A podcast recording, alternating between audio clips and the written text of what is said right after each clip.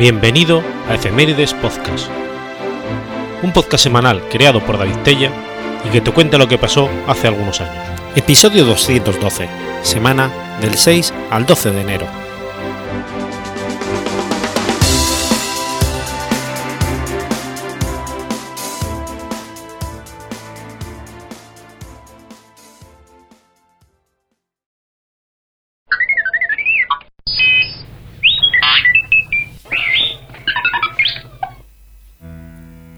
6 de enero de 1537.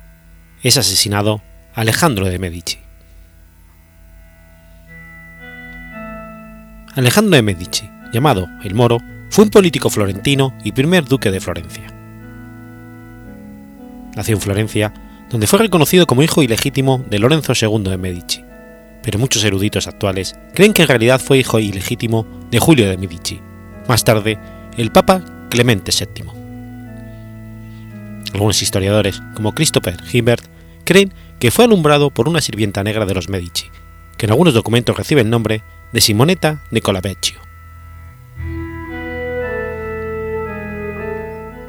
Cuando Carlos I de España saqueó Roma en 1527, los florentinos se aprovecharon del tumulto para restablecer la república. Tanto Alejandro como Hipólito de Medici huyeron junto con el resto de los Medici y sus partidarios principales, incluyendo el regente del Papa, el cardenal Silvio Passerini. Miguel Ángel, entonces ocupado creando una capilla fúnebre para los Medici, se encargó al principio de fortificar Florencia en apoyo de la República. Más tarde, huyó de la ciudad. Clemente VII firmó finalmente la paz con el emperador y con el apoyo de las tropas imperiales. La República fue derrocada tras un largo sitio y los Medici fueron restablecidos en el poder en verano de 1530. Clemente VII concedió Florencia a su hijo Alejandro, que por aquel entonces contaba con 19 años y que había sido nombrado duque, un nombramiento negociado por Carlos I. Llegó a Florencia, empezó a gobernar el 5 de julio de 1531 y el emperador creó el ducado hereditario de Florencia, nueve meses más tarde, lo que marcó el fin de la República. Numerosos enemigos entre los exiliados hicieron correr los rumores de que su gobierno era cruel e incompetente, una aserción sobre cuya veracidad los historiadores no se ponen de acuerdo. Una reminiscencia que simboliza la opresión de los Medici es la fortaleza de Abasso, actualmente el mayor monumento histórico de Florencia. En 1535, la oposición florentina envió a su, a su primo, Hipólito, a bailar a Carlos I contra algunas acciones del duque, pero Hipólito murió por el camino. Entonces se dijo que había sido envenenado por orden de Alejandro. El emperador apoyó, apoyó a Alejandro contra los republicanos. En 1536 casó a su hija natural, Margarita de Parma, con Alejandro. Sin embargo, este permaneció fiel a su amante Tadea Malespina, con quien tuvo dos hijos naturales, Julio y Julia, y una hija Porcia de madre desconocida. Meses después, le asesinó su primo lejano Lorenzino de Medici. De acuerdo con sus declaraciones, que serían publicadas más tarde, Lorencia aseguró que había ejecutado a Alejandro en pos de la República y que la había detenido cuando estaba próximo a mantener relaciones sexuales con la prima de Lorenzino, Laudomía, una bella viuda. Por temor a desatar una revuelta, las noticias de su muerte no se difundieron. Los súbditos de los Medici envolvieron el cuerpo de Alejandro en una alfombra y le llevaron secretamente al cementerio de San Lorenzo, donde fue enterrado apresuradamente. Cuando la facción contraria a los Medici fracasó en su intento de acceder al poder, Lorenzio huyó a Venecia, donde fue asesinado por unos sicarios enviados por los partidarios de los Medici, que encontraron refugio en la embajada española tras el crimen. Los partidarios de los Medici se aseguraron de que el poder pasase a Cosme I de Medici, el primero de una nueva gama de Medici que gobernó Florencia.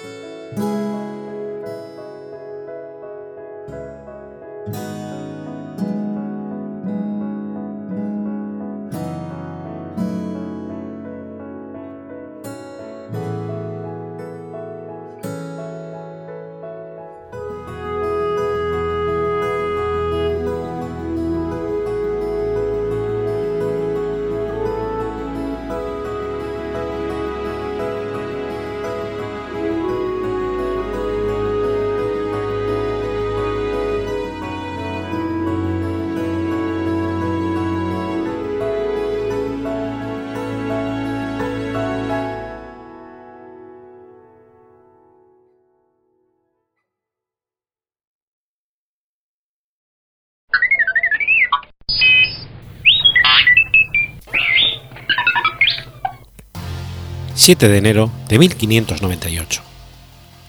Boris Godunov se convierte en zar.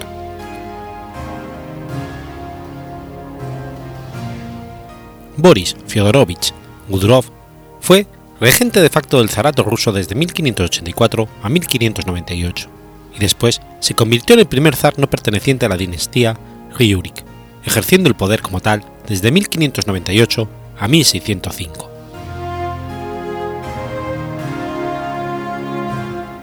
Boris fue el miembro más famoso de una antigua familia rusa de origen tártaro, que había migrado desde Horda de Oro a Kostroma a principios del siglo XIV.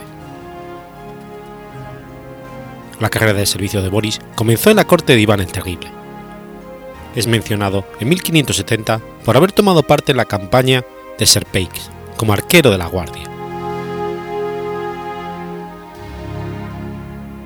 Al año siguiente, en 1571, se convirtió en miembro de la temida Oprichina y consolidó su posición en la corte mediante un matrimonio con María, la hija del famoso y favorito de Iván IV, el temido Aliuta Sukartonov.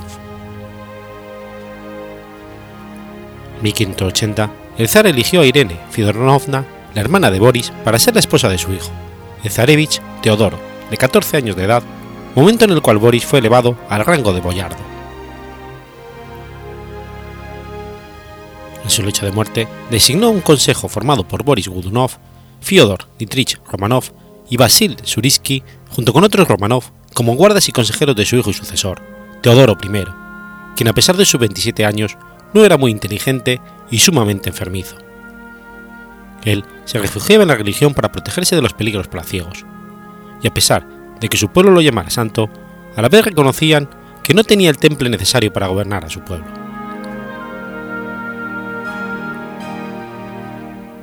Al fallecer Iván IV, también dejó otro hijo de tres años de edad, Dmitry Ivanovich, que había nacido de su séptimo y último matrimonio.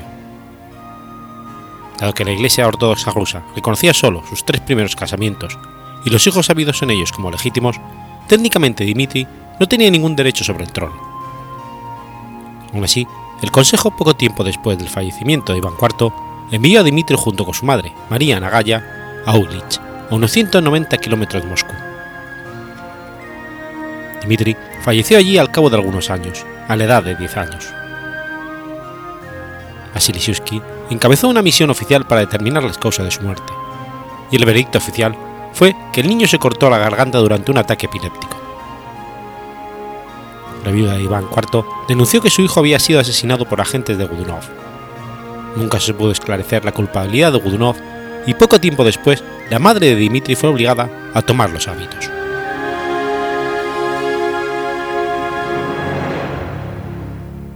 El reinado de Teodoro I comenzó con una rebelión en favor del infante Zarevich Dmitri, el hijo de la séptima esposa de Iván, que terminó con el desterramiento de Zarevich y su madre y familiares a su infantazgo a Igluch.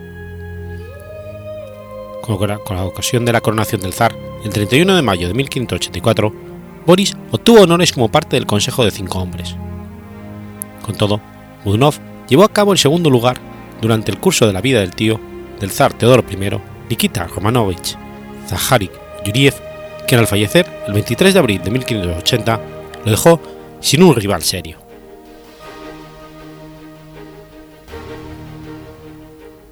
Una conspiración en su contra por parte de todos los boyardos importantes y el metropolitano Dionisio II, que buscaba quebrar el poder de Boris mediante el divorcio del zar de la hermana de Budunov, terminó en el castigo o caída en desgracia de los complotados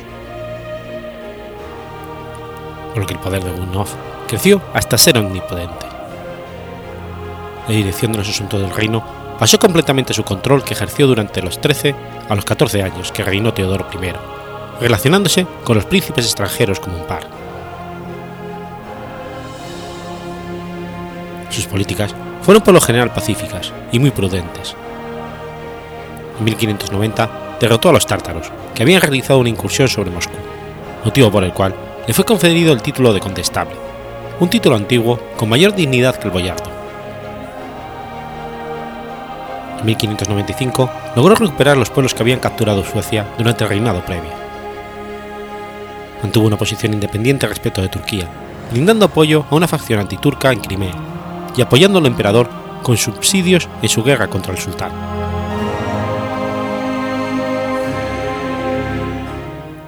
Boris fomentó el comercio de los mercaderes ingleses con Rusia, al eximirlos del pago de impuestos.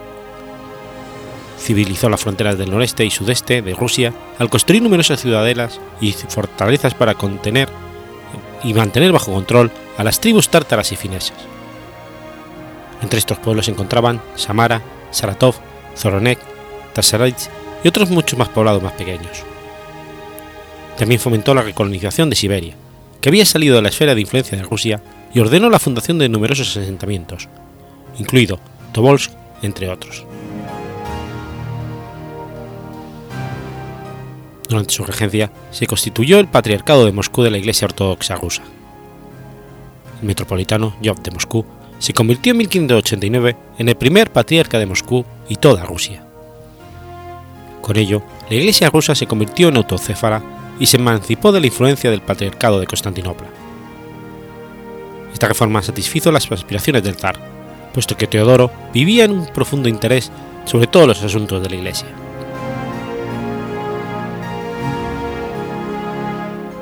Su reforma interior más importante fue el decreto de 1587 por el que se prohibía a los campesinos romper la relación de servidumbre con un señor para pasarse a otro, de manera que quedaron unidos a la tierra. El objeto de esta ordenanza era asegurar ingresos de los grandes señores, esto condujo a la institución de la servidumbre en su forma más opresiva.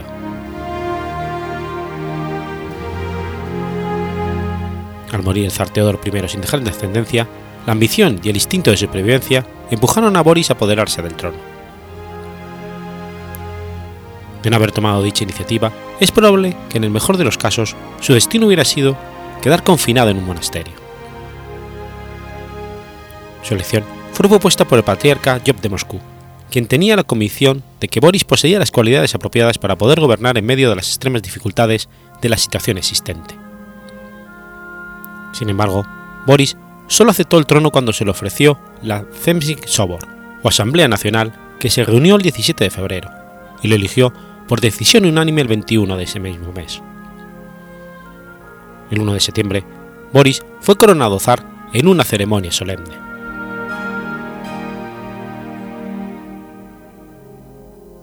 Durante los primeros años de su reinado gozó de mucha popularidad, gobernó sabiamente y estableció un clima de prosperidad Boris entendió la necesidad que tenía Rusia de crecer y alcanzar el progreso intelectual existente en Europa, y por ello fomentó numerosas reformas sociales y educativas.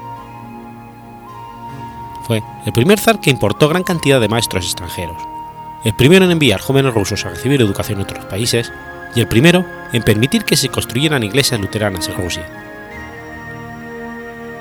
Ganar la guerra ruso-sueca, vio la necesidad de crear un acuerdo sobre el mar Báltico, e intentó anexionarse Livonia mediante gestiones diplomáticas. Cultivó buenas relaciones con los países escandinavos, con el objetivo de fomentar lazos de sangre con las casas reales de estos, y así aumentar la dignidad de su propia dinastía. Indudablemente, Boris fue uno de los más grandes zares de Rusia, pero sus enormes cualidades se vieron empañadas por su personalidad desconfiada, que hacía que le fuera imposible tratar de forma cordial a aquellos que lo rodeaban.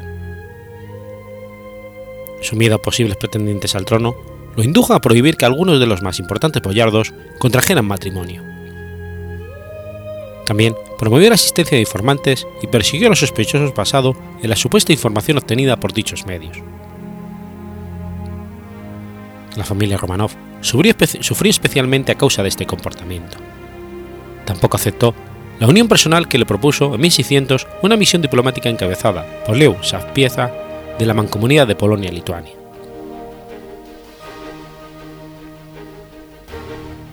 Boris falleció el 13 de abril de 1605 a consecuencia de un paro cardíaco, después de una prolongada enfermedad. Su hijo Teodoro II lo sucedió durante unos pocos meses y después fue asesinado, al igual que su viuda, por enemigos del Gudanov en Moscú el 10 de junio de 1605. Su hijo primogénito Iván había nacido en 1587 y falleció en el 88, y su hija, Senia, nacida en el 82, fue comprometida por Johann Slein Holstein.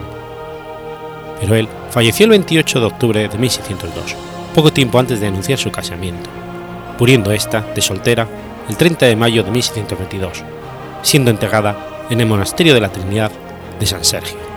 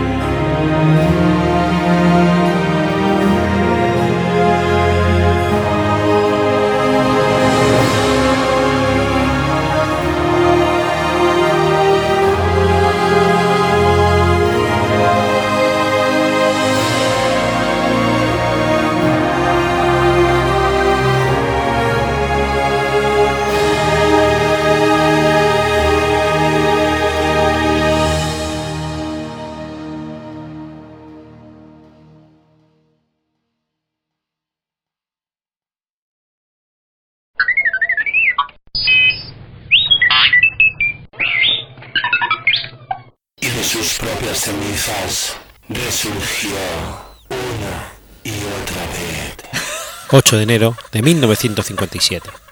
Nace Fabio McNamara. Fabio de Miguel, artísticamente Fanny McNamara o Fabio McNamara, es un cantante y artista español. Relacionado con la subcultura surgida de la movida madrileña, su presencia pública comenzó a mediados de los años 70 hasta la actualidad. Ha participado en películas de Pedro Almodóvar, formando grupos musicales con Luis Miguel y en fechas más recientes se ha centrado en su labor como artista plástico.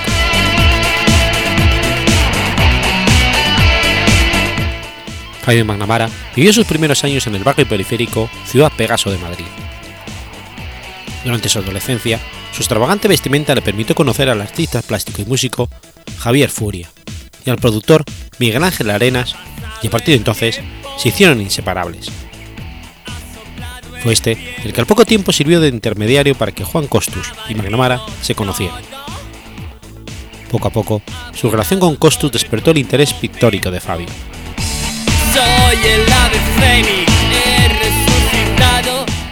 En 1976, abandona el domicilio familiar y realiza trabajos de pintura en el taller José Ruchari, que alterna con actuaciones en Francia en un grupo llamado Black Island. Por aquel entonces, conoce a Tino Casal, artista centrado en la pintura y la música, que además de gran amigo, fue una de las grandes influencias de Flavio.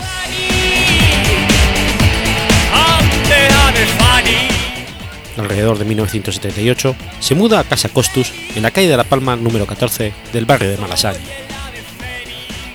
Era la vivienda de la pareja de pintores Juan Carrero y Enrique Naya, rebautizados por McNamara como Costus. Dicha vivienda fue centro neurálgico de los primeros años de la movida madrileña, ya que por ella pasaban artistas posteriormente muy conocidos. Incluso hay quien la llama la Factory española. Fabio recibió la influencia de este ambiente cultural al mismo tiempo que fue musa inspiradora. Dicha vivienda, acondicionada como estudio de taller donde Costus trabajaba, estaba acondicionada como estudio fotográfico, improvisado set de grabación o centro de reunión. En esta época, McNamara conoce a la cantante Alaska y al fotógrafo Pablo Pérez Miguel, para quien posó como modelo. También conoce a Carlos Berlanga y Javier Furio, con los que salía en noches locas de drogas, sexo y desenfrenado y petardería. Alaska y los Pegamoides decidieron reclutarlo como maestro de ceremonias y showman para presentar sus conciertos. Su imagen trasvestida e hilarante, junto con su verborrea característica, a medio camino entre el castellano, el inglés y cualquier palabra que se inventaba, le hicieron imprescindible en todas sus actuaciones.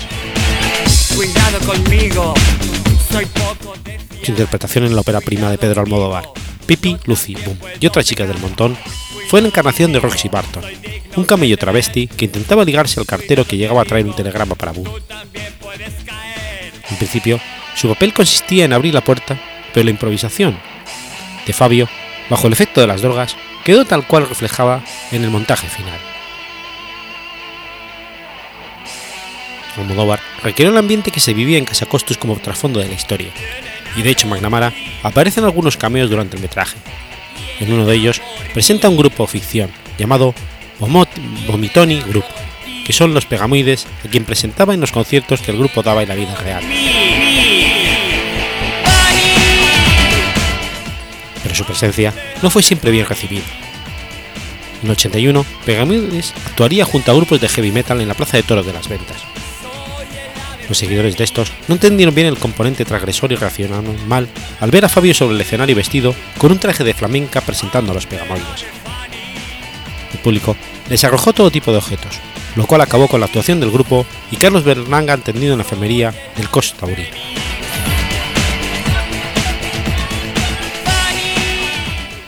En mayo del 82, poco antes del estreno del Laberinto de Pasiones, la revista Rock Special organiza un evento donde Pedro Almodóvar y Fabio de Miguel, junto con otros músicos como Carlos Berlanga, Nacho Canut o Bernardo Benozzi, ofrecen un concierto. Se presentan como The Black Kiss Dolls, y su relativo éxito propició algunos conciertos en los que fueron acompañados por estos y otros músicos, aunque la mayoría de las veces llevaban la música grabada. Más tarde, se cambian el nombre a Almodóvar y McNamara, con lo que realizan apariciones en programas de televisión como El Haz de Oro, hasta la disolución del grupo en 1984. En el 82, Pedro Almodóvar recluta a Fabio de Miguel para su película Laberinto de Pasiones. Dicho film interpreta a Patti Diffusa, una estrella de fotonovelas porno y gore, que se liga a Risa y actúa junto a Pedro Almodóvar cantando Secret to Me. Las canciones Secret to Me y Gran Ganga formaron parte de la banda sonora de la película y fueron publicados como sencillos de 7 y 12 pulgadas, obteniendo cierto éxito comercial. El mismo año, además, participa en el cortometraje, estrenado en el 83, Historias Paralelas dirigido por Tote Trenes, junto a actores como Cecilia Roth, Guillermo Montesinos o Pedro Díaz del Corral. También realiza un breve cameo en la película Pestañas Postizas, dirigida por Enrique Belloc, con Keka Claver, Carmen Belloc y Antonio Banderas.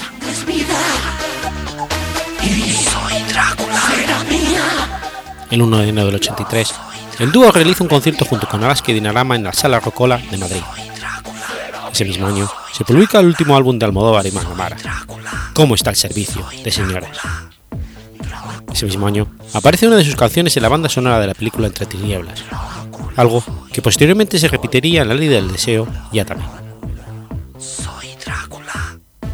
Secret to Me también figura en la banda sonora de Calentito, donde se recrea como parte de la trama de actuación. Cuando el director manchego decide dedicarse enteramente al cine, McNamara sigue dando conciertos integrados grupos como Tonkis, Peso Negro o Maquillaje Tóxico, lo que marca también el final de su relación, aunque han seguido participando en homenajes y eventos realizados posteriormente.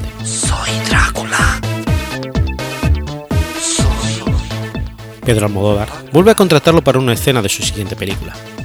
¿Qué he hecho yo para merecer estos? Ambos requieren una hilarante representación en playback de La Bien Paga, donde Fabio aparece vestido de época tras vestido de mujer. Sin embargo, no son sus últimas apariciones en el cine. A modo de cameos, de apenas segundos, aparece atracando una farmacia en Matador e intentando ligar con Juan Bermúdez en La Ley del Deseo. Tras una exposición en la Galería Ovidio de Madrid, Fabio creó un grupo musical con Gul Miguel, entonces guitarrista de Alaska de Dinarama, y con el bajista Juan Tormento.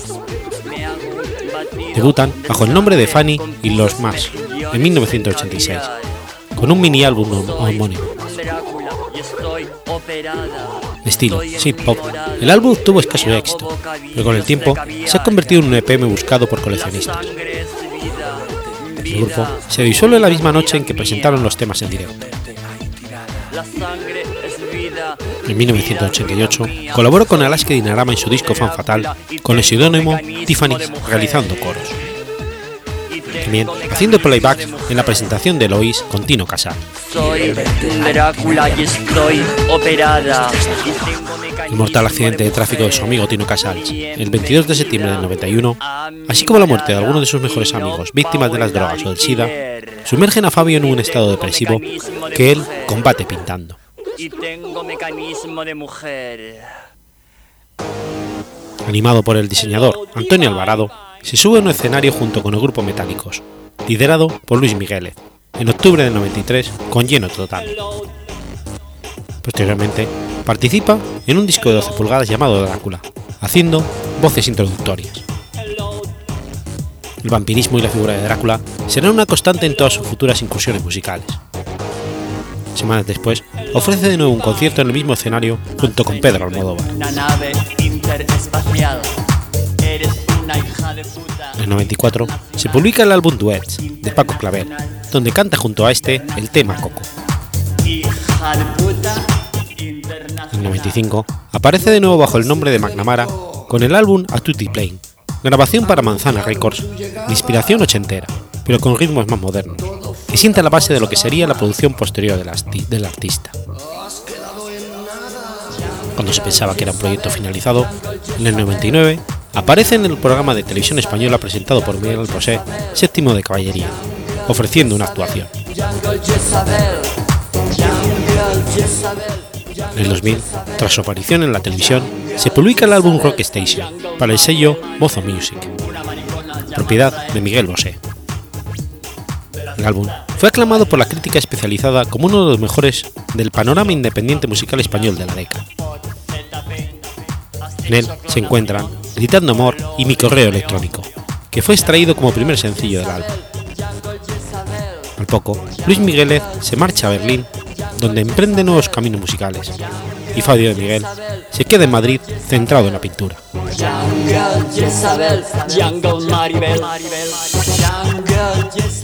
En 2004 se publica el álbum Vampiro de Villatoro, donde Fabio colabora en dos temas, Vieja Megastar y, y Drácula, este último con tres versiones. A pesar de tener 14 temas y solo aparecen en dos de estos, cuatro si tenemos en cuenta las versiones, la presencia de Fabio llena el disco e incluso se destaca en el tema Drácula en la portada. Esto hace que Drácula se convierta en el tema estrella del mismo y prácticamente se relega a Villatoro a un segundo plano. Además, Villatoro sacó un sencillo con más remezclas e incluso hiciera una versión para el programa de Radio 3 Diario Pop de Jesús Ordovás, que apareció años más tarde en el recopilatorio 25 años de sintonías de Diario Pop.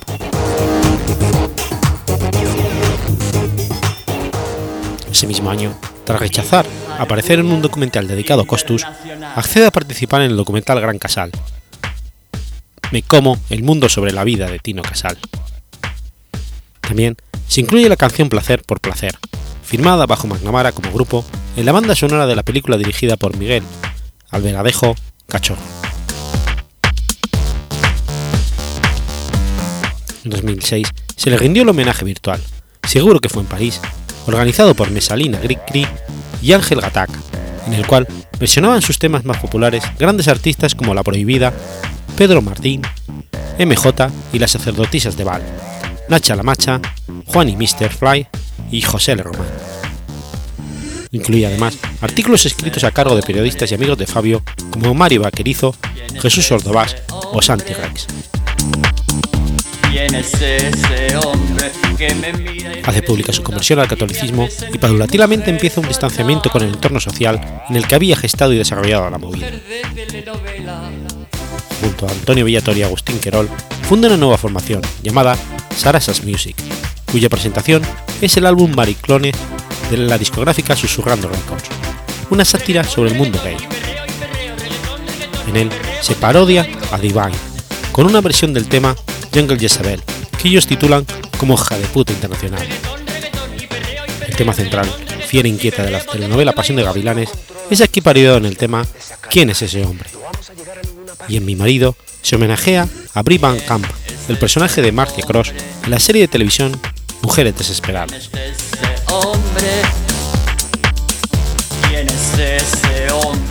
En el 2007 se cumplen 25 años de la movida madrileña y el Ayuntamiento de Madrid elige a Fabio McNamara como presentador de algunos eventos. Además, ofrecen como Sarasa Music un concierto el 31 de enero del 2007 en la Sala El Sol, que cierra un círculo de actuaciones musicales. Con ello, el homenaje aniversario de la movida. En dicho concierto, se estrenan por primera vez sobre un escenario temas de su nuevo disco, Requiebros de Mujer de Burladero. Poco tiempo después, aparece el sencillo Dangerous Bimbo, como adelanto de dicho álbum. Referencias al caso Malaya, Lola Flores o la cirugía estética llenan las canciones y serán temas recurrentes en los próximos discos. Durante el verano de 2007, conceden otro concierto, esta vez dentro del festival La Extreme Circus, celebrado en Macael.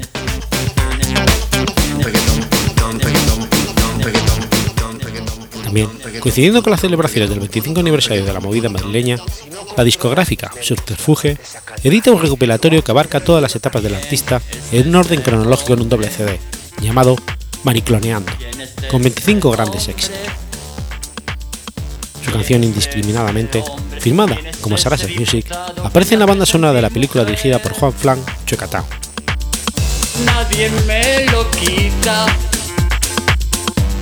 En 2008, Villatoro publica en Susurrando Records Me alimento de bacterias, un nuevo trabajo que destaca como de reclamo las colaboraciones que hay en el mismo, entre ellas las de Fabio, que participa en las versiones Barbie Debe Morir, y en el tema Nan, para vampiros, bajo el nombre de Sarasa Music.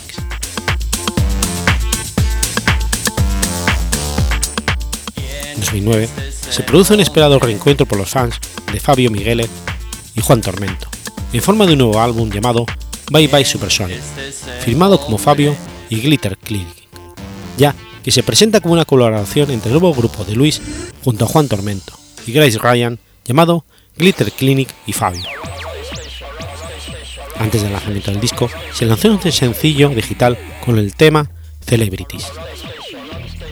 La crítica calificó precipitadamente con elogios dicho trabajo como si se tratara de una continuación de Rocket Station, pero pasado el tiempo, se pudo comprobar que muchos de los temas del álbum procedían de otros temas descartados anteriormente para Rock Station y que circulaban por los programas P2P bajo el nombre de maqueta Costus Rock.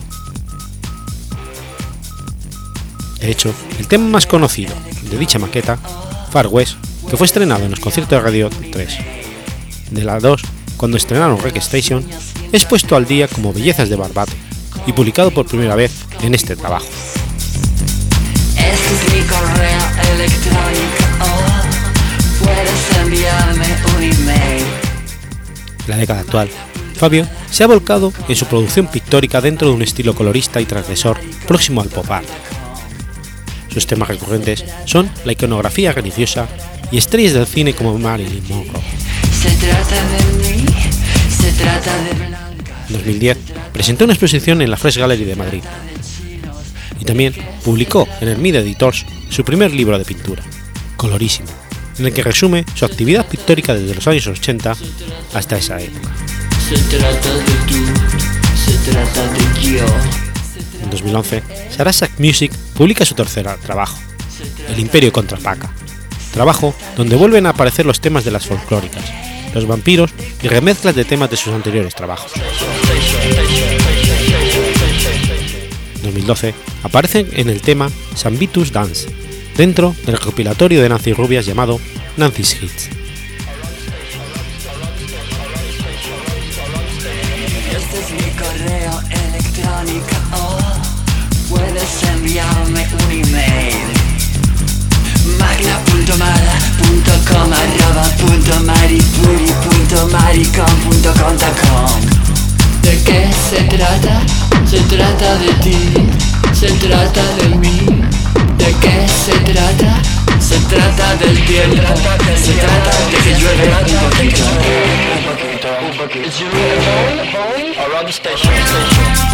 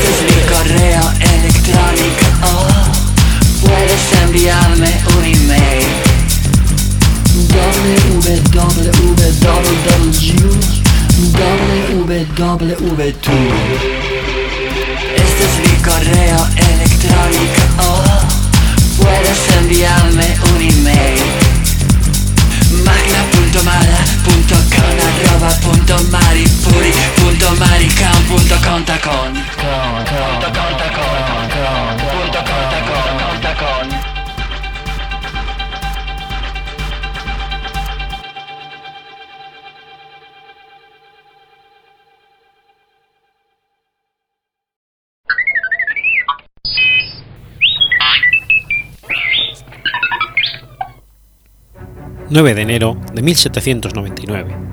Muere María Gaetana Agnesi. María Gaetana Agnesi fue una filósofa, matemática, lingüista, filántropa, escritora y teóloga italiana. Agnesi nació en Milán el 16 de mayo de 1718. Fue la primera hija de Pietro Agnesi y Ana Brivio. Se reputa de ser la mayor de 21 hermanos, nacidos de las tres esposas que tuvo su padre.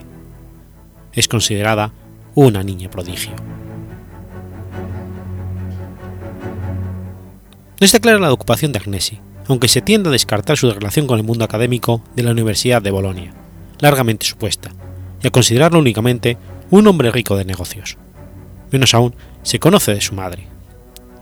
Sí es seguro que eran ricos, quizás por el negocio de la seda, y sobre todo ilustrados, y que se esmeraron en la educación de María con medios que eran habituales en la época, preceptores y profesores particulares, y reuniones de intelectuales convocadas en el salón del hogar familiar, en las que se debatían cuestiones filosóficas, especialmente de filosofía natural, cuestiones cercanas a lo que hoy llamamos física. Aunque estos eventos desagradaban a María Gaetana, de carácter retraído y solitario, el respeto a su padre y sus precoces facultades discursivas que resaltaban en esos grupos, unidas a las musicales de su hermana María Teresa, hicieron que las sesiones del Salón de los Agnesi se hicieran famosas, con un punto de leyenda, por el don de lenguas y la discreción de la hija mayor, con el acompañamiento musical de la menor. Se atribuye a Agnesi haber adquirido antes de los 13 años el dominio del italiano, el latín, griego, el hebreo, el francés, el español y el alemán. Precocidad y poliglotía son objetivos favoritos de la mitificación, así que según la fuente que se consulte, la edad de referencia puede bajar a los 5 años, y el número y el nombre de los idiomas puede oscilar.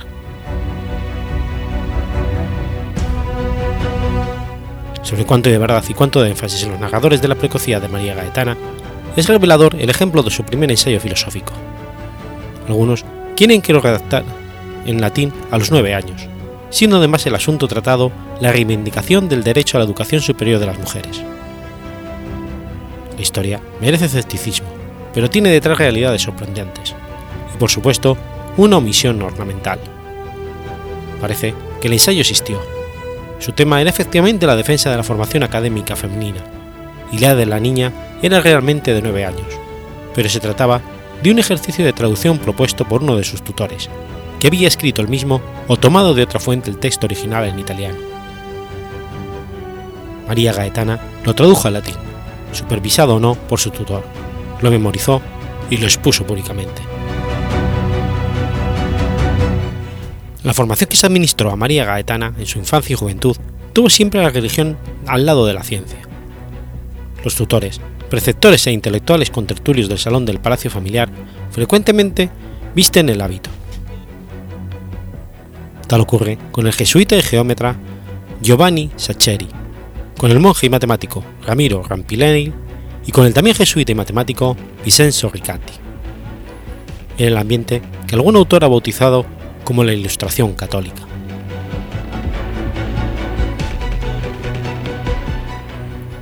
No es de extrañar entonces María Gaetana, retraída y solitaria en el fondo, muy religiosa y con vocación científica, aspira a dejar el mundo y entrar en un convento, como ya había hecho su hermana Giuseppa Teresa. Algunos dicen que una enfermedad de adolescencia reforzó estas convicciones y ese deseo.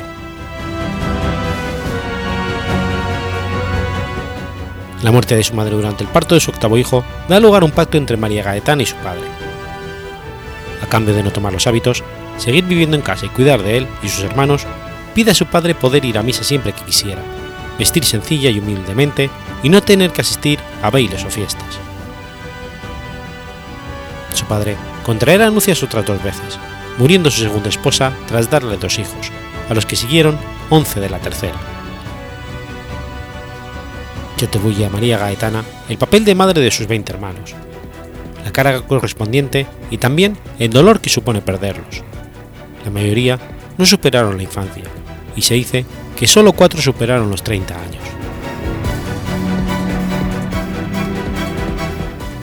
En 1738, Pietro Agnesi pudo publicar un profundo libro de su hija de 20 años, Proposiciones Filosofales, en el que se compendía la defensa de 191 tesis filosóficas debatidas o propuestas en esos encuentros sociales que María Gaetana detestaba.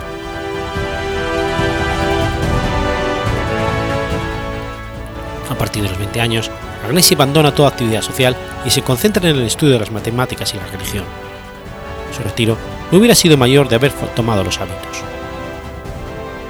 La gran influencia que tuvo en su formación el monje matemático Ramiro Rampinelli, que había enseñado matemáticas en Roma y Bolonia, enfatiza ese ambiente científico monacal que presidió la vida de la matemática italiana. Rampinelli aportó a Agnesi el contacto con los Riccati, que tuvieron también gran influencia sobre ella. Sabemos que Vincenzo se prestó a leer la versión final de las Istituzioni por indicación de su padre, y también que aportó material propio al que María Gaetana esperó para iniciar la impresión del libro.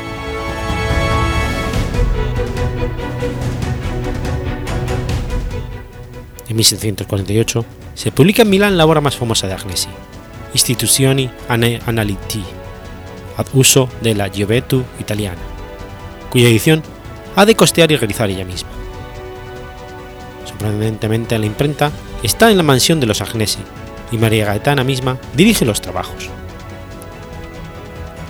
El primer tomo está dedicado a las magnitudes finitas, en tanto que el segundo se ocupa del análisis infinitesimal. Laura adquiere rápidamente notoriedad entre los matemáticos de la época. Las instituciones exponen con claridad los conceptos a través del uso acertado de múltiples ejemplos, y tienen la virtud de armonizar los trabajos, hasta entonces dispersos, de muchos matemáticos, homogeneizándolos en un conjunto único y coherente. Recuérdese que todavía se hablaba de las fluxiones de Newton y de los diferenciales de Leibniz, y que la creación de los símbolos que hoy utilizamos en cálculo, debida sobre todo a Leibniz y Euler, era muy reciente. Las mil páginas de texto y las 50 ilustraciones resultan sin embargo muy familiares al lector moderno, reflejando el mayor mérito de Agnesi, crear el primer texto completo de cálculo, desde el álgebra hasta las ecuaciones diferenciales, superando además tentativas anteriores, singularmente la del Hospital en su libro Analyse des infinitis petits. Se ha destacado del libro el tratamiento de los máximos y mínimos, y les atribuye haber sido el primer libro de texto que trató conjuntamente el cálculo diferencial y el cálculo integral, explicitando además su naturaleza de problemas inversos, idea que en 1748 no era vieja ni obvia. Se ha claramente la claridad, el orden, la precisión y el uso afortunado de los ejemplos. Por supuesto, el carácter pionero de la obra implicaba también algunas carencias, las funciones trigonométricas tenían poca presencia y no se trataban las series de potencias, entre otras lagunas. Entre 1750 y el 52 consta que era catedrática de matemáticas de la Universidad de Bolonia, seguramente de forma honorífica. Durante los 47 años siguientes dedicó su vida y hacienda a la caridad y al cuidado de los pobres, ya fuera como residente, como monja de la congregación o más probablemente como ambas cosas. Este sentido de vocación lo sostuvo hasta encontrar la muerte en el mismo hospicio que había dirigido. En 1775, la Real Academia de Ciencias publica en París la edición francesa, y en 1801, dos años después de la muerte de María, se publica la inglesa, traducida por Johnson Coles, de Cambridge. Agnesi también escribió un comentario al Traité analytique de Session coniques del Marqués del Hospital, que lamentablemente nunca fue publicado. pese a que los que tuvieron la oportunidad de ver el manuscrito lo consideraron de gran importancia. En 1786, María tuvo relación con unas obras importantes de Isaac Newton, una de ellas sobre los principios naturales matemáticos que Newton describía con la fuerza que hace caer todos los cuerpos como igual a la fuerza que permite a la Luna y los planetas quedarse en la órbita. Entre los afortunados ejemplares del libro hay uno, al final del primer volumen, que consiguió para María Gaetana Agnesi un lugar en los índices onomásticos de los libros de texto y los manuales de fórmulas y tablas matemáticas, y que la ha hecho famosa en mayor medida que todos sus otros méritos. La bruja de Agnesi. Se trata de una cuba que Fermat había estudiado en 1630 y para la que Guido Grandi, en 1703, había dado un método de construcción. Lo de bruja es un error de traducción. Solo usan ese término el inglés y las lenguas que han copiado el nombre del inglés. Guido Grandi llamó en 1718 a la curva Versoria en latín y Versiria en italiano. Es un término naval que identifica la cuerda o cabo que hace girar la vela. María Gaetana Agnesi escribió a su vez la, la versiera, añadiendo el artículo femenino. John Colson, un traductor de Cambridge con poco conocimiento del italiano, llama a la curva witch, bruja, debido a que confundió versiera con aversiera, que en italiano significa diablesa o demonio. La dependencia que el idioma español tenía del idioma inglés acabó con, por embrujarla también en castellano. Para la historia de las matemáticas, Agnesi es importante por su influencia en la divulgación del cálculo. También es uno de los personajes más citados en las reflexiones sobre el papel histórico de la mujer en las matemáticas. Basta considerar que las instituciones son, según algunos de la obra maestra de autoría femenina más antigua que se conserva. En 1750, el padre de María enferma gravemente, y ella es designada por el Papa Benedicto XIV para la Cátedra de Matemáticas y Filosofía Natural de la Universidad de Bolonia.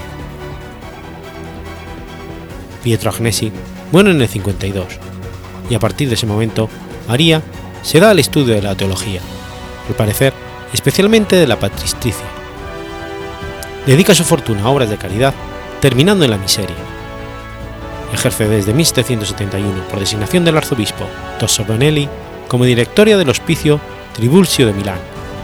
Se concentra en el cuidado de los menesterosos y enfermos, sobre todo mujeres mayores, y muere ella misma en la institución que dirigía el 9 de enero de 1799. Las incertidumbres y la leyenda la acompañan hasta la muerte. Unos sugieren que si murió en el hospicio Tribulcio es porque sus donaciones la habían sumido en la pobreza, y era ahora una residente menesterosa más. Otros sostienen que había cumplido por fin sus deseos y era monja agustiniana del hospicio.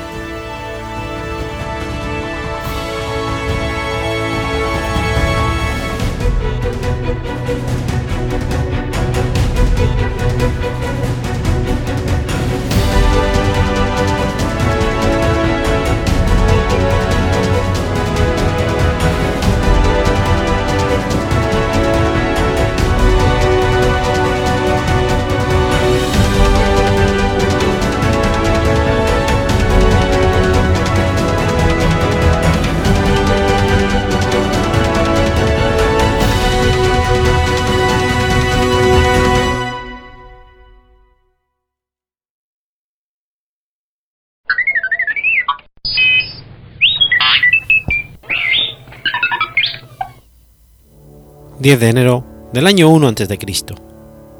Muere Herodes I el Grande. Herodes el Grande o Herodes I fue rey de Judea, Galilea, Samaria e Idumea, en calidad de vasallo de Roma. Se suele aceptar que Herodes nació alrededor del año 74 a.C. en la región de Idumea, al sur de la región de Judea. Era el segundo hijo de Antipatro de Idumea, un oficial de alto rango del reinado de Ircarno II de Cipros, una mujer nabatea. El padre de Herodes era de un linaje edomita que se había convertido al judaísmo. Herodes fue criado como un judío. Como Antipatro era un súbdito leal de Hircano, su hijo Herodes fue nombrado gobernador de Galilea en el año 47 a.C. En ese momento, Herodes tenía entre 25 y 28 años. Su hermano mayor Fasael fue nombrado gobernador de Jerusalén. Herodes contaba con el respaldo de Roma, pero su brutalidad recibió la condena del Sanedrín. En el año 41 a.C., Herodes y su hermano Fasael fueron nombrados tetrarcas por el romano Marco Antonio. Ambos sustituyeron en el gobierno a Hircano II. Posteriormente Antígonas Matatías, sobrino de Hircano II, tomó el trono de su tío con la ayuda del Imperio Parto. Herodes se marchó a Roma y pidió a los romanos que restaurasen a Hircano en el poder. Los romanos tenían un interés especial en Judea porque su general Pompeyo el Grande conquistó Jerusalén en el año 63, llevando a la región el área de influencia romana.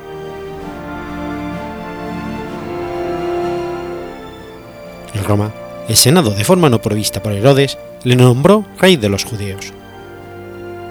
Josefo sitúa este acontecimiento en el año del consulado de Gneo Dominico Calvino y de Gallo Asino Politión, pero Apiano lo sitúa en el año 39 a.C. Herodes regresó a Judea para tomar el control de Antígono.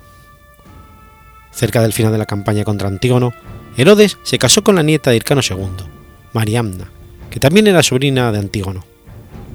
Herodes intentó con ello asegurar su proclamación como monarca y ganarse el favor de los judíos. No obstante, Herodes ya tenía una esposa, Doris, y un joven hijo, llamado Antípatro, y escogió desterrar a Doris y su hijo.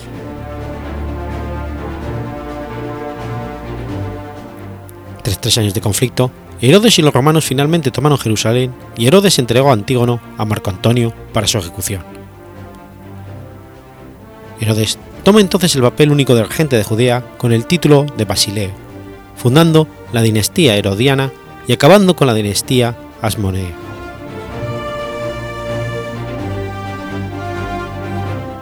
Como la familia de Herodes se había convertido al judaísmo, su faceta religiosa era cuestionada por algunos miembros de la sociedad judía. Cuando Juan Hircano I conquistó la región de Idumea en torno al 140 a.C., solicitó la obediencia de los idumeos a la ley judía, so pena de destierro, por lo que muchos idumeos se convirtieron al judaísmo y por ende se circuncidaron, y muchos se casaron con judíos y adoptaron sus costumbres. Aunque la propaganda de Herodes lo descubría como judío y estaba considerado como tal por muchos, su identidad religiosa estaba puesta en duda por el decadente estado, estilo de vida de los herodianos, lo que les hizo ganarse la antipatía de quienes más atendían al judaísmo.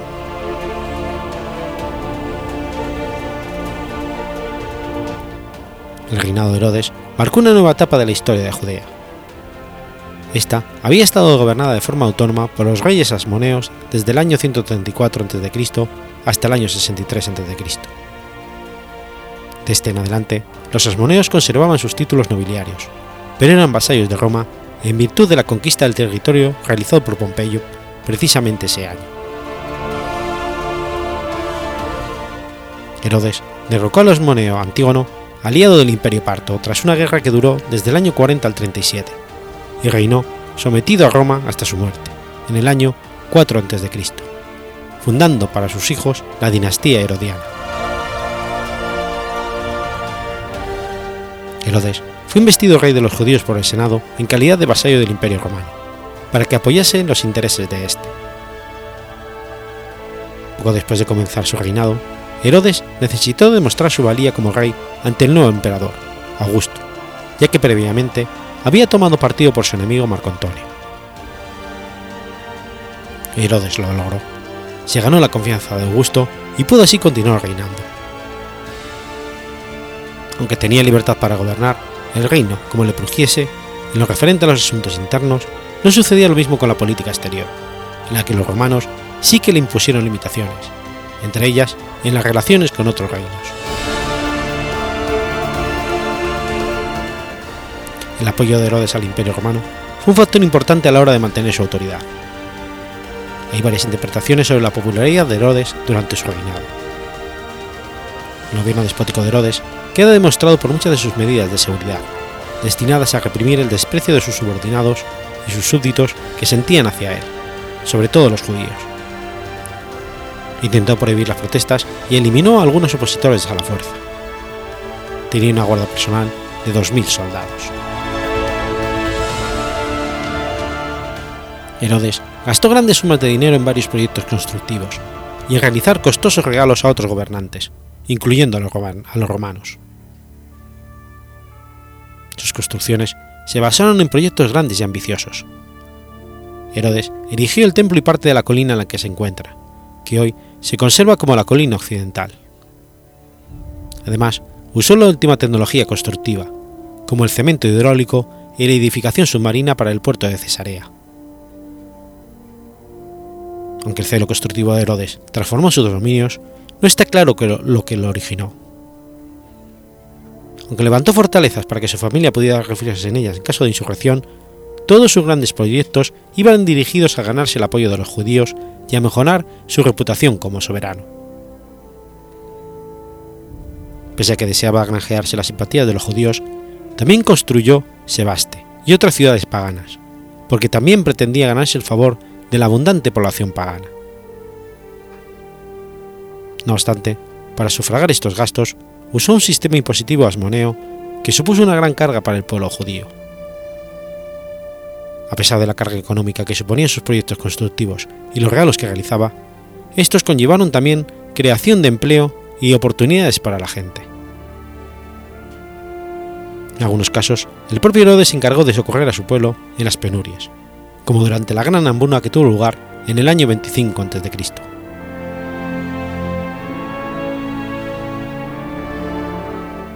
Aunque intentó seguir las leyes tradicionales judías, hubo varios momentos en los que Herodes las soslayó, lo que le valió los mayores reproches de los judíos, según la obra Antigüedades de los Judíos.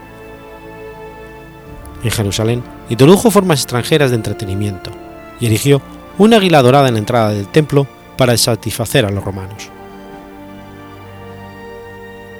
La política de impuestos le granjeó mala reputación y su constante preocupación por mejorarla y lograr prestigio le llevaron a hacer onerosos presentes, cuyos costes vaciaron las arcas públicas, lo que también generaba quejas entre los judíos. Las dos sectas judías más importantes que había durante su reinado, los fariseos y los saduceos, se, pusieron a, se opusieron a Herodes. Los primeros estaban enfadados porque el rey había desoído muchas de sus peticiones acerca de la construcción del templo. Por su parte, los segundos, que eran conocidos por sus responsabilidades sacerdotales en el templo, se oponían al rey porque reemplazó a los sumos sacerdotes por extranjeros de Babilonia y Alejandría, en un intento de congraciarse con los judíos de la diáspora. Estos esfuerzos no fueron efectivos, y al final del reinado había un clima de disgusto y desafección entre la mayoría de los judíos. Tras la muerte de Herodes, estallaron grandes revueltas en varias ciudades, incluida Jerusalén, parecidas a las que habían ocurrido antes en contra de las, de las obras reales.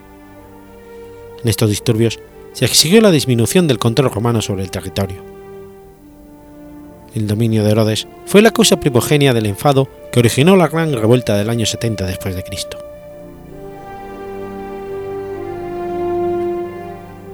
El proyecto más famoso de Herodes fue la reconstrucción y ampliación del segundo templo de Jerusalén, con el propósito de tener una capital digna de su dignidad y grandeza, y ganarse el apoyo de los judíos.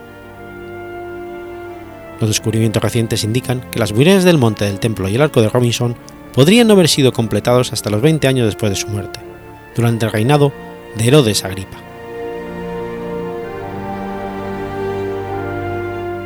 En el decimoctavo año de su reinado, Herodes comenzó la reconstrucción del templo a mayor escala.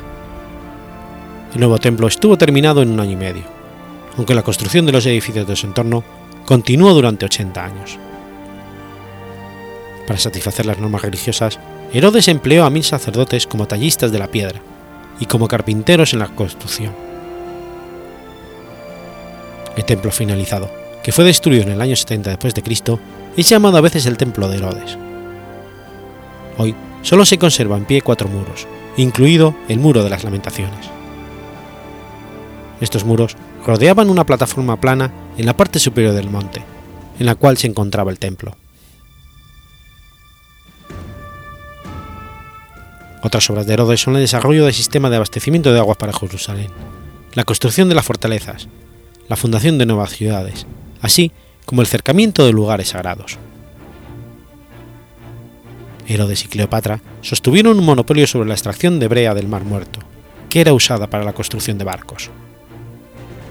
También tenía la autorización del emperador romano para extraer cobre de las minas de Chipre.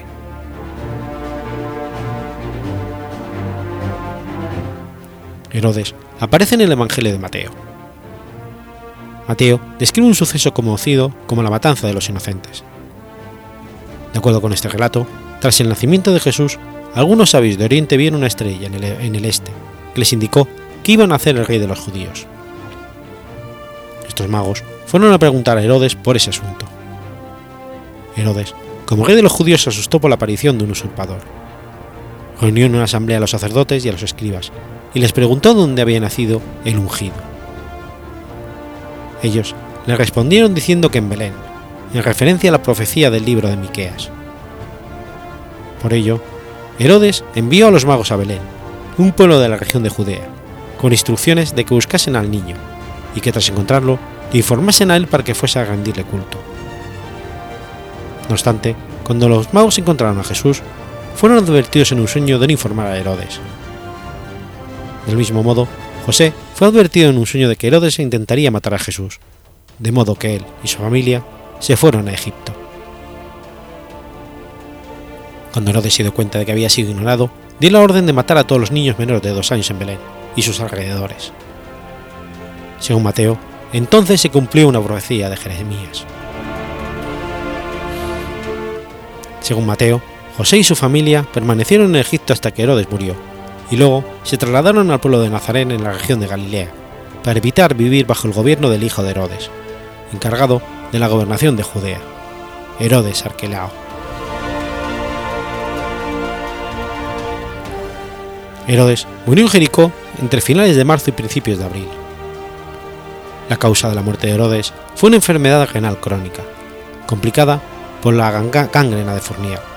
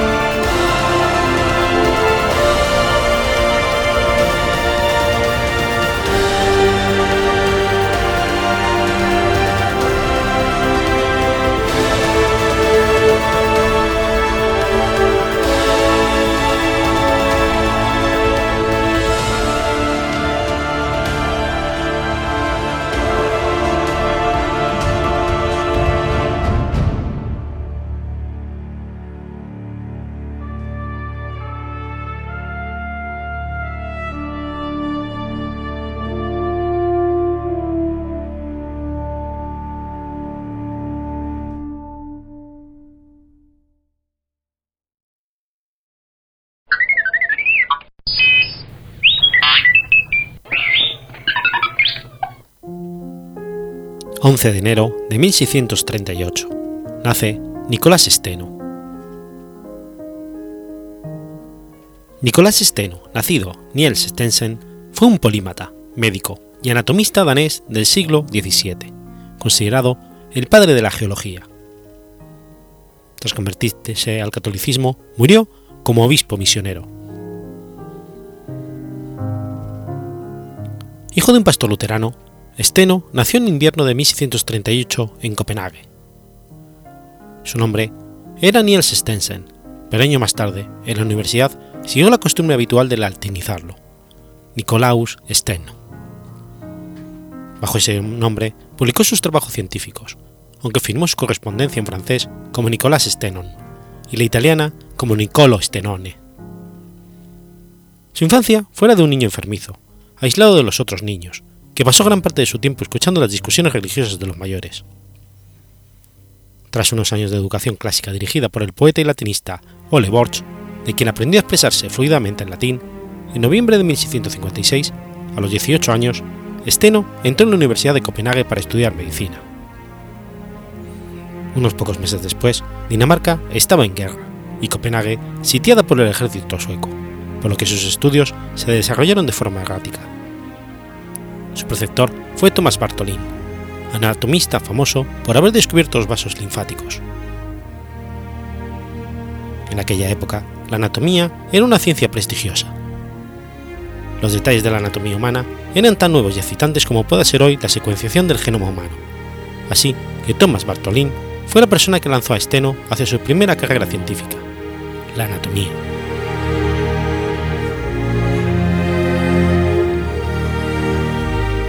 La caótica situación de Copenhague impidió a Steno obtener un título, por lo que en el 59 consiguió ayuda económica y una carta de recomendación de Thomas Bartholin partiendo hacia el norte de Alemania y Holanda, donde durante varios meses se dedicó a visitar a distintos científicos, hasta recalar en Ámsterdam, donde se hospedó durante tres meses en casa de Gerard Blatz, médico de la ciudad, profesor de anatomía y amigo de Bartholin.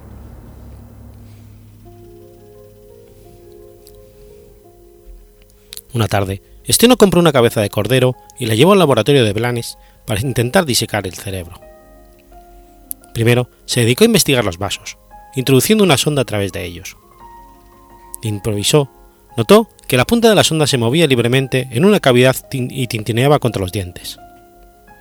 Sorprendido, avisó a Blaise, quien no dio importancia al hallazgo, atribuyéndolo a una falsa vía. Steno buscó referencia en los libros de Blaise, no encontrando ninguna mención de este fino conducto. Unos días después, Steno se trasladó a la Universidad de Leiden para continuar sus estudios. Allí repitió la disección, enseñando el conducto a sus profesores, quienes confirmaron que se trataba de un hallazgo, nuevo.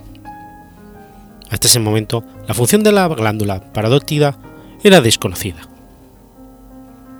La universidad hizo una presentación pública del descubrimiento, llamando al conducto Ductus stenonianus.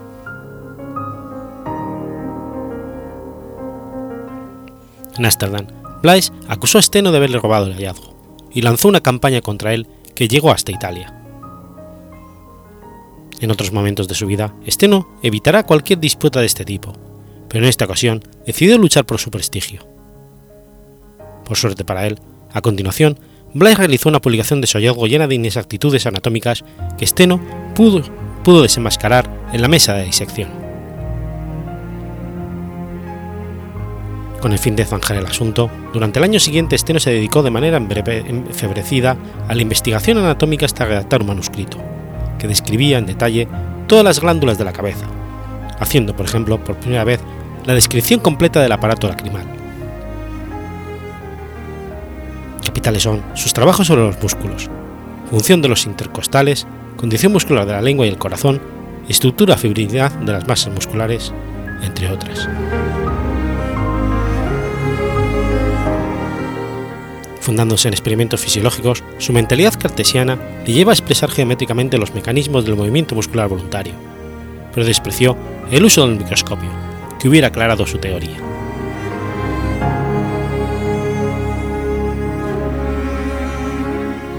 Vuelve a su patria en 1664 y al negársele una merecida cátedra se traslada a París, hospedándose en casa del científico Melchizedek Tevenov.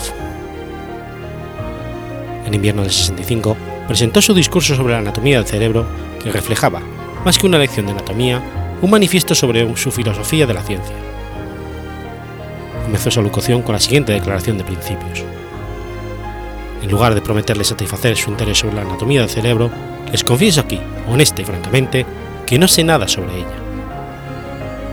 no era falsa su modestia. Había llegado a la conclusión de que todo lo escrito previamente sobre el cerebro era tan inexacto y contradictorio que era mejor admitir ignorancia y comenzar poco a poco desde el principio.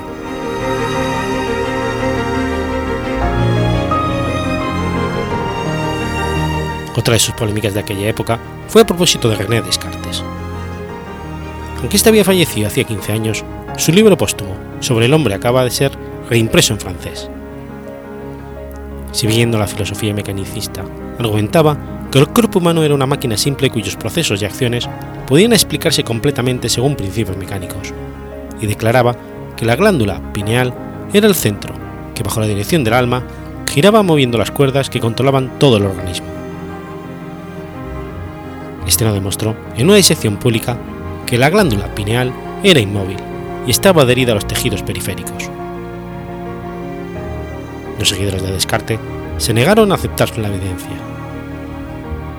A pesar de esta discusión, Steno aprobaba la filosofía cartesiana. Sobre este caso dejó escrito: No reprocha Descartes por su método, sino precisamente por ignorarlo él mismo.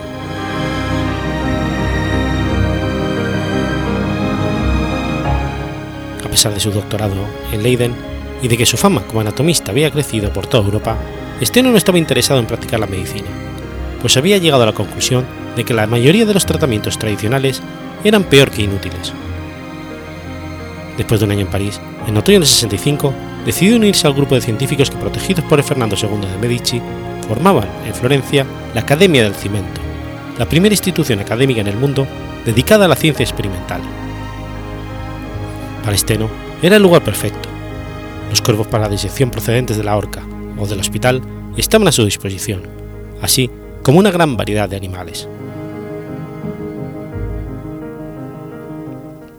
Sin embargo, a los pocos meses de estar en Florencia, cuando Steno se encontraba trabajando en una teoría de la contracción muscular, ocurrió un hecho que cambió el rumbo de sus intereses científicos. En octubre de 66, un tiburón gigante fue capturado por pescadores de la costa toscana, y el duque Fernando II de Medici eligió a Steno para realizar una disección del animal. Desde su época de estudiante en Copenhague, había estado Steno interesado en la naturaleza de los fósiles. Su tutor Bartolín había realizado un estudio sobre las propiedades curativas de unas piedras abundantes en las cuencas mediterráneas llamadas Glossopetrae, y poseía una colección de estos y otros fósiles recolectados por él mismo en la isla de Malta. Probablemente Steno había leído el estudio publicado un siglo antes por un médico de Montpellier llamado Guillaume Rondelet, que decía que los dientes de los tiburones grandes eran exactamente iguales a las Glossopetrae. Así que en el informe que realizó sobre la disección del tiburón, añadió una digresión sobre el origen de los Glossopetrae y otros fósiles, en la cual, de una manera cautelosa, decía que aquellos que adoptan la posición de las Glossopetrae son dientes de tiburón petrificados, y pueden estar no lejos de la verdad. Además, para Steno, esta cuestión era solo una parte del problema general de las conchas marinas fósiles y otros cuerpos marinos excavados en la tierra en lugares alejados del mar, incluso en las montañas.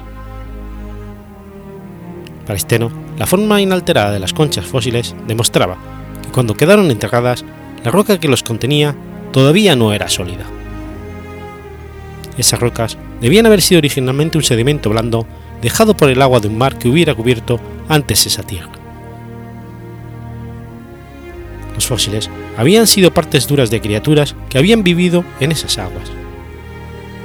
Otra vez, de manera muy precavida, para no atraer enemigos, señala en su escrito, si alguien pudiera creer que partes del suelo de aquellos lugares en los que dichos fósiles han sido excavados han cambiado su situación en algún momento, no se le puede imputar que piense algo contrario a la razón y a la experiencia. Estas ideas chocaban totalmente con los conceptos admitidos en aquella época. Según las Sagradas Escrituras, el mundo había permanecido inalterable desde su creación. Las montañas, los ríos y los mares habían sido creados por Dios en su configuración actual y tenían una antigüedad calculada de unos 6.000 años. Este corto periodo no permitía pensar que hubiera ocurrido grandes cambios, y además la Biblia describe muchos accidentes geográficos que no han cambiado hasta hoy. La existencia de conchas marinas en las montañas era un problema difícil de entender. La mayoría seguían la doctrina de Aristóteles, según el cual las conchas marinas crecían de manera espontánea tanto en la tierra seca como en el mar. Para otros, las conchas marinas se habían depositado durante el diluvio universal, y para otros, los fósiles eran piedras con formas caprichosas colocadas por Dios para adornar la tierra.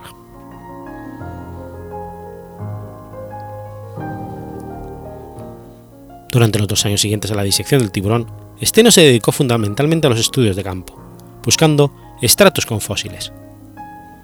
Sin embargo, no abandonó completamente los estudios anatómicos, y de hecho, en este tiempo realizó uno de sus más importantes descubrimientos, la existencia de los óvulos femeninos. Hasta ese momento, los anatomistas habían creído que los ovarios eran testes degenerados.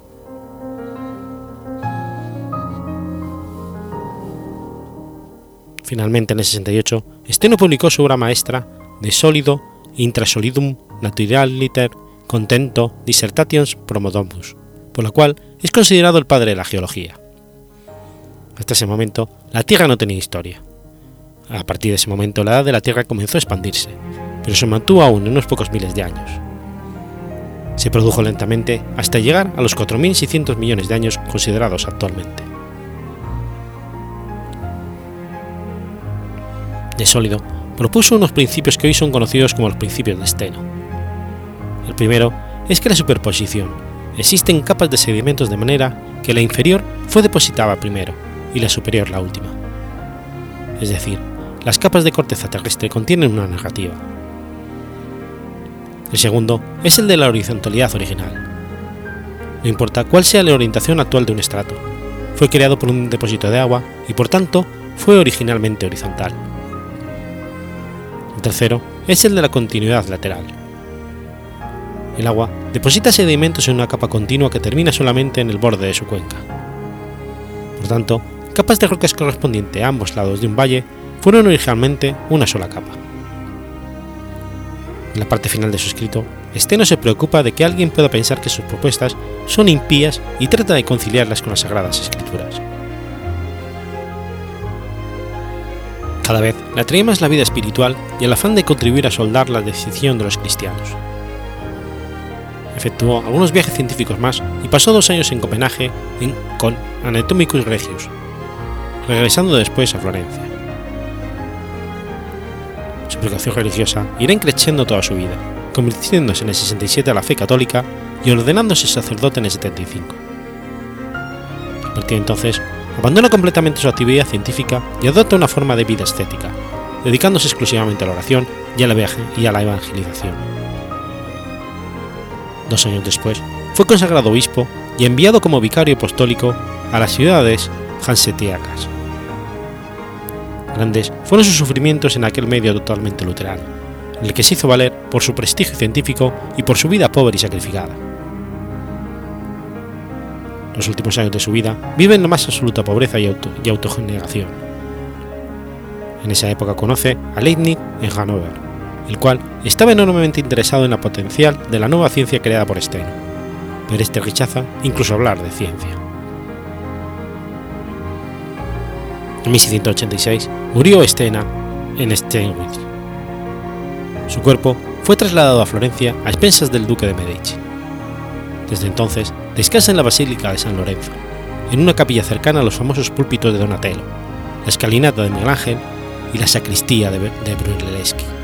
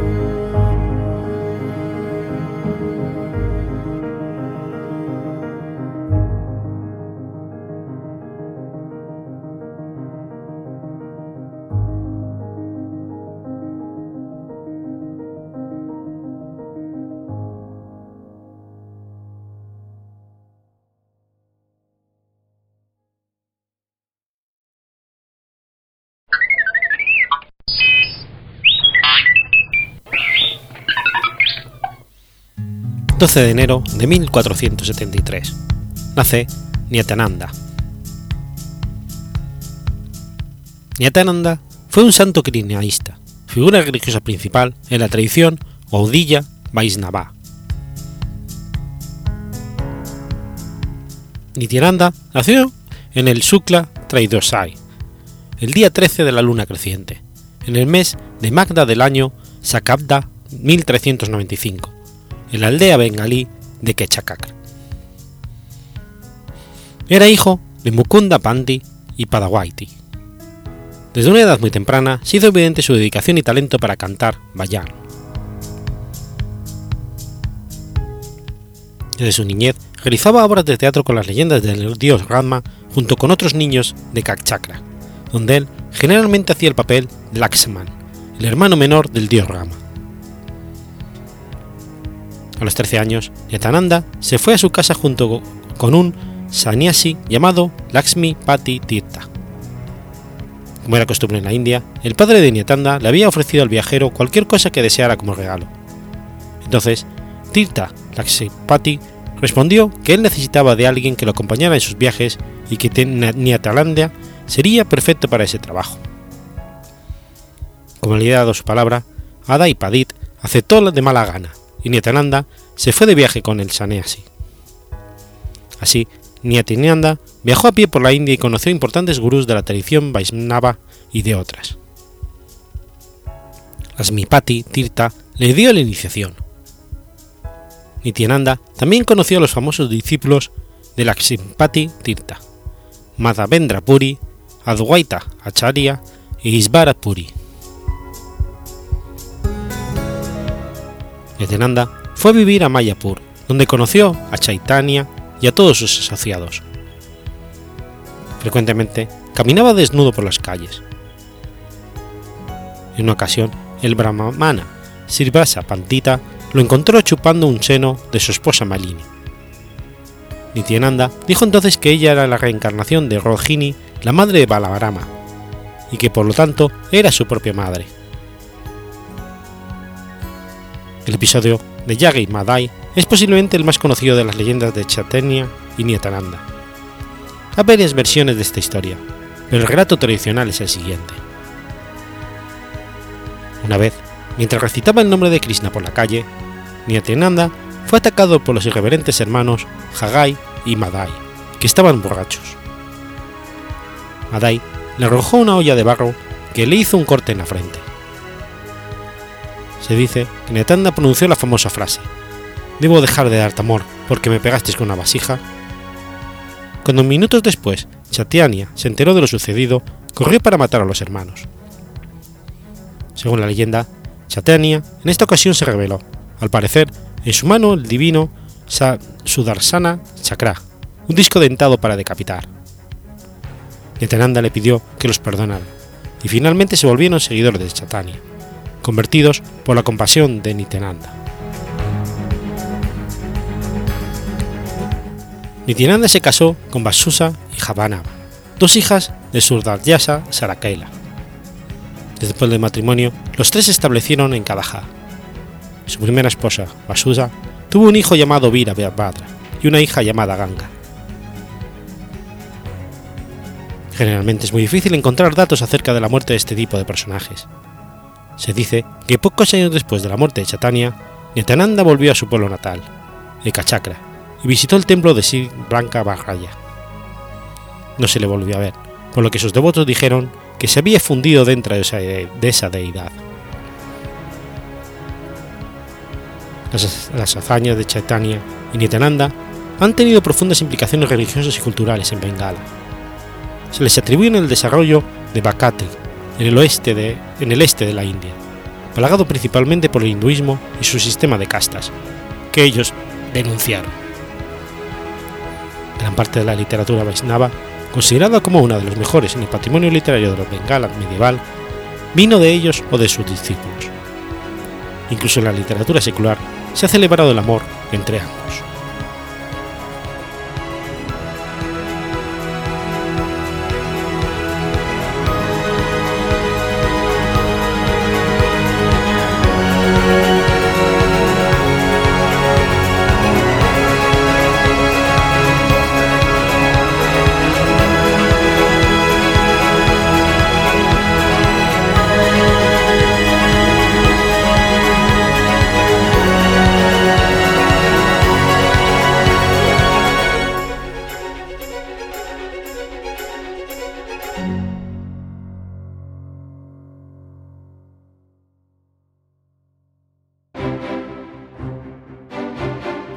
Has escuchado Efemérides Podcast.